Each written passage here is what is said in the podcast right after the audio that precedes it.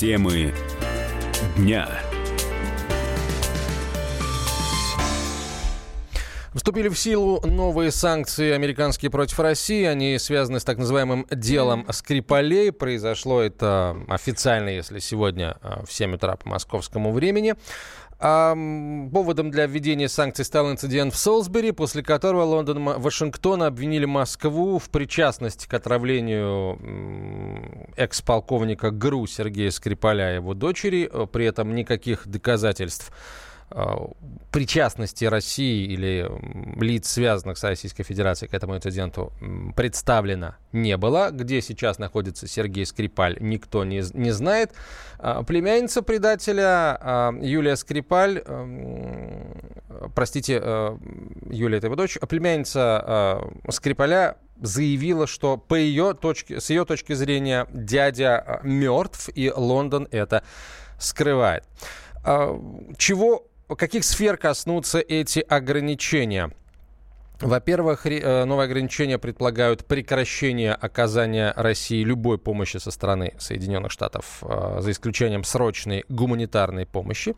А, кроме того, Соединенные Штаты перестают выдавать российским госкомпаниям лицензии на экспорт оружия и продукции двойного назначения, э, кроме продукции, которая необходима для сотрудничества в космосе и обеспечения безопасности полетов гражданской авиации. Кроме того, Соединенные Штаты отказывают России в любом кредите, кредитных гарантиях и другой финансовой поддержки.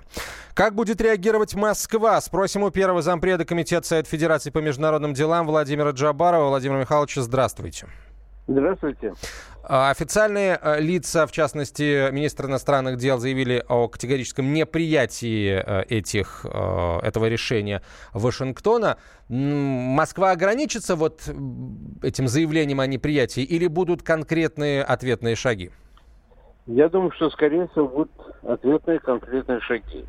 Как недавно абсолютно справедливо заметил наш заместитель министра иностранных дел Сергей Черепков, американцы, если им не отвечать, они начинают идти все дальше и дальше. То есть э, останови, остановиться они не могут, пока не получают какого-то отпора.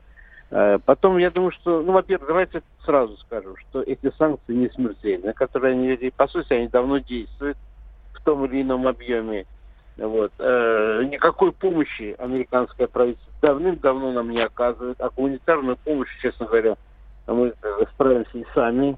Ну, не дай бог, конечно, никаких там ЧП, но тем не менее, я думаю, что обойдемся с помощью американцев. Что касается финансовых рынков, они давно нас отрезали от всех финансовых институтов. А вот э, что касается оборонных э, областей, ну, мы нашли способ обходить вот эти санкции и обратите внимание, даже на последние выставки вот оружия, которая прошла в Москве совсем, вот завершилась выходные, что количество стран представленных увеличилось в три раза. Это говорит о высоком интересе к российскому оружию, к российской оборонке и так далее. Поэтому я думаю, что э, здесь, э, как говорится, гора родила мышь. Не хочется укусить побольнее, но не получится. Потому что Россия, э, в общем-то, не оставит э, усилий для того, чтобы преодолеть любые санкции, которые ведут американцы. И я уверен, что у нас это получится. Владимир Михайлович, а я правильно понимаю, вот э, в этом документе, который был сегодня опубликован там в официальном печатном органе э, американского правительства говорится о том, что вот, собственно, отказ выдачи лицензий на экспорт оружия и продукции двойного назначения. То есть получается, что а, американцы взяли на себя э, право решать, кому можно продавать оружие в мире, а кому нельзя. То есть мы должны, там, и любая страна в мире должна получать лицензию американцев на продажу оружия. Объясните, вот в чем, в чем здесь ну суть? Ну, да, да. да. Они хотят э, показать, что все, что может быть использовано для двойного назначения, э, и для обороны, и для мирных целей, значит, подпадает под запрет. Только санкции американцев можно вот это э, продавать или покупать. Сами Но, они при этом свободно продают оружие, да? Да, абсолютно. Но здесь очень много обходных путей. Понимаете, вот закрыть им ничего не удастся. Дело в том, что они сами давным-давно зависят от рынков Юго-Восточной Азии, от китайского рынка – тех же самых сферах. Поэтому мы спокойно переориентируемся на других поставщиков. И более того, я вас уверяю, что желание купить оружие в России, желающих не убавится, а может, наоборот, э, может только увеличиться. Вот, к сожалению, американцы все-таки правильно сказал наш президент, Надеюсь, что они когда-то поймут бессмысленность этого пути. Но пока они в таком санкционном угаре, в общем, они, по-моему, сами не слышат того, что говорят. Спасибо вам большое, Владимир Михайлович. Владимир Джабаров был на прямой связи со студией, первый зампред Комитета Совета Федерации по международным делам. Итак, санкции вступили в силу. Э, естественно, взоры многих обратились на валютный рынок. Наши взоры, собственно говоря, тоже. И что мы видим? А, курс евро к рублю на открытии торгов на Мосбирже сегодня вырос э, на 21 копейку по сравнению с закрытием пятничных торгов и достиг 78 рублей 16 копеек. Доллар поднялся на 29 копеек. Текущее значение 67,39. В общем, растут доллар и евро, но не такими темпами, а, какими многие ожидали а, в связи как раз вот с официальным вступлением санкций в силу. Почему, собственно говоря, валютный рынок не очень сильно отреагировал на официальное вступление э, санкций в действие? Об этом мы э, прямо сейчас спросим у экономиста Сергея Хистанова, который выходит на прямую связь со студией. Сергей Александрович, здравствуйте. Э, итак, санкции начали действовать, на курсе это ну почти не отразилось. Не то чтобы мы как бы сильно этим огорчены, естественно, тем не менее, почему? Причины две. Во-первых, этот пакет санкций напрямую э, экономику почти не затрагивает. Он запрещает поставки оружия, запрещает э, поставки технологий двойного назначения, но эти пункты ну, достаточно слабо влияют на экономику, поэтому э, никто и не ожидал сильного влияния именно этого пакета. Во-вторых, э, сам факт того, что э, санкции будут э, введены в действие вот, соответственно, в понедельник 27 числа, э, был известен заранее.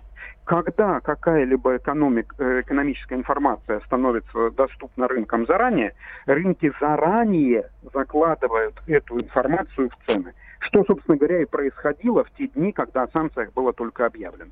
Поэтому сейчас все происходит так, в общем-то, как и написано в учебниках по экономике, а именно реакция рынков довольно спокойная и не выходит за диапазон обычных торговых движений, которые бывают в любой обычный день. Сергей Александрович, э, два вопроса. Давайте сначала вот э, такой немножко теоретический, потом сугубо прикладной. А вот уже не, не первый год мы живем под санкционным давлением, и мы видим, что, к счастью, да, экономика не в руинах, а, худо-бедно развиваемся. Хотелось бы, конечно, а, побольше иметь там показатели позитивные, зеленую зону, но и, и так, в общем, а, неплохо. Скажите, мировые рынки финансовые, видя, что там волна за волной санкций накатывают, но никаких катастрофических последствий для экономики это не приносит для нашей экономики, они могут вообще перестать реагировать на э, вот эти санкции? Ну, то есть приняли очередную волну санкций, а рынок вообще никак не отреагировал. Такое возможно? Э, вряд ли. Дело в том, что э, санкции достаточно сильно отличаются друг от друга. Э, вы правильно заметили, что до сих пор вот существенного влияния на российскую экономику санкции не оказали.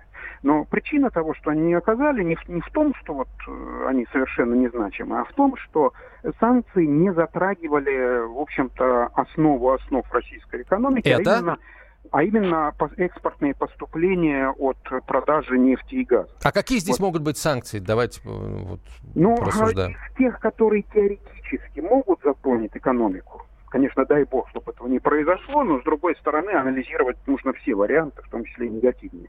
Э, первое, что, к сожалению, возможно, хотя вряд ли произойдет в ближайшее время, возможны э, какие-то жесткие ограничения на, на использование валют в торговле. Э, преодолеть это можно, у Советского Союза есть опыт преодоления такого рода ограничений, но это потребует довольно больших сложностей, затрат, времени. Вот, возможно, придется использовать каких-то специализированных посредников, чей труд, соответственно, придется оплачивать. Но такое было. Вот СССР, кстати, для решения подобных задач создал даже такой институт, как Совзагранбанки. Вот, может быть, слушатели старшего поколения даже помнят такой термин. Вот. Э, второе, что может произойти, чего, конечно, не хотелось бы, э, это ограничение на продажу российских энергоносителей. Вот такого мы в новейшей истории России с таким не сталкивались. Но пример Ирана, который в течение двух лет был под такими ограничениями, говорит о том, что это достаточно суровые испытания для экономики. Они, безусловно, это не смертельно, но довольно чувствительно. И э, вопрос прикладной, как я обещал. Есть ли э, какие-то фундаментальные причины для дальнейшего ослабления рубля до конца года, скажем? Не будем далеко заглядывать. Э, вот э, забавно, но у рубля есть довольно сильные фундаментальные причины для укрепления. Ух ты. Э, ну, не торопитесь, да, радоваться, к сожалению, особых причин нету.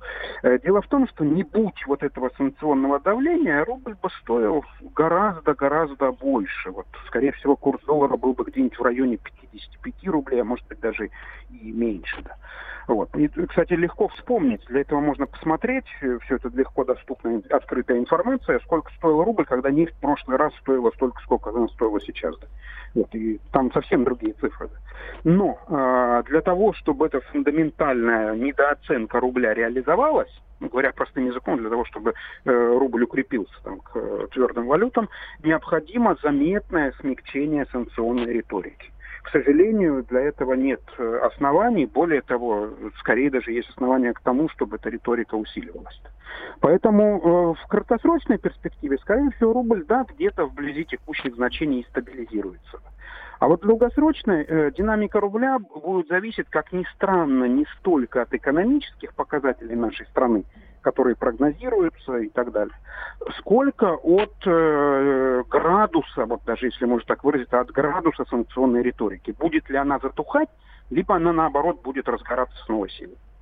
А, мировому капиталу, мировым центрам капитала а, в, выгодна вот такая Россия с палками в колесах санкционными или все-таки выгодна Россия, куда можно и нужно вкладывать и зарабатывать на этом? Э, Россия с точки зрения ее вклада в мировую экономику не слишком велика. Вот вклад нашей страны это 1,8-2%. 2%. Но потенциал для роста-то есть? Есть, но не слишком большой. Но э, важно отметить, что для, действительно для мировых финансистов Россия весьма интересна, и об этом очень наглядно говорит э, процент российского госдолга, который находится в руках иностранных владельцев. По последним сведениям, даже после всех сокращений, которые были связаны с санкциями, он остается на уровне 28%, на минуточку это почти треть. То есть при, при нынешней процентной ставке российский госдолг, несмотря на всю санкционную риторику, многим иностранным инвесторам вполне интересен. Это говорит о том, что э, интерес действительно мировой финансовой системы к России, в общем-то, никуда не делся угу. даже сейчас. Спасибо большое, Сергей Александрович. Сергей Хистанов был на прямой связи со студией. Оставайтесь с нами. Темы дня. Адвокат! Спокойно, спокойно. Народного адвоката Леонида Альшанского хватит на всех. Юридические консультации в прямом эфире. Слушайте и звоните по субботам с 16 часов по московскому времени.